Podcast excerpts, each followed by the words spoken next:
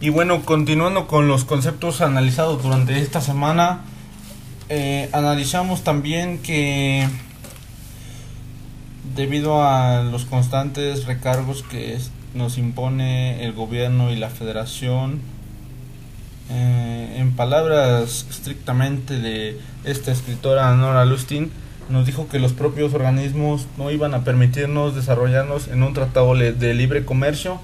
el cual ha estado firmado con países como Estados Unidos y Canadá, pero que finalmente mm, México no es el mayor beneficiado. Y dentro de este contexto, perdón, desde los años 40 a la fecha,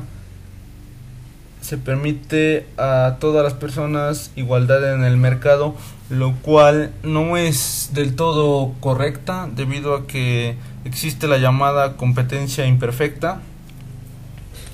Y desde los años 80 se requieren ciertos requisitos para abrir un negocio, lo que resulta muy tedioso para los pequeños emprendedores debido a que piden constantes documentos, recargos y actualizaciones eh, unos datos importantes analizados durante esta semana fue que de 1970 a 1983 el crecimiento de las exportaciones fue del 16 al 20% y del 1986 a 2000 es del 20% al 80%. La redistribución de los ingresos, como lo mencioné en un principio,